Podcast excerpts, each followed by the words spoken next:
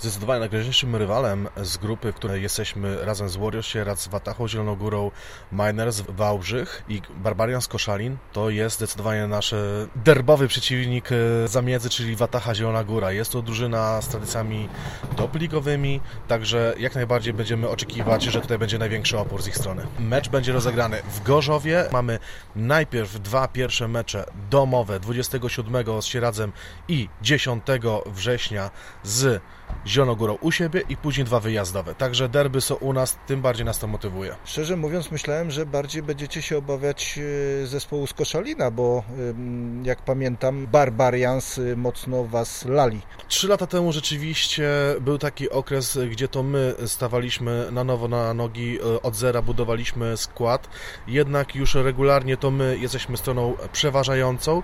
W zeszłym roku dwukrotnie się z nimi mierzyliśmy. Pierwszym podstawowym składem zdominowaliśmy, drugim składem oczywiście tutaj były lekkie problemy, ale mecz wygraliśmy.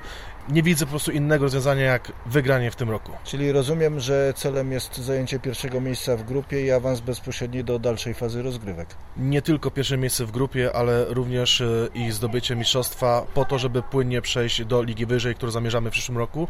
Po to były wszystkie przygotowania i po to też połączyliśmy się z zespołem Armada Szczecin.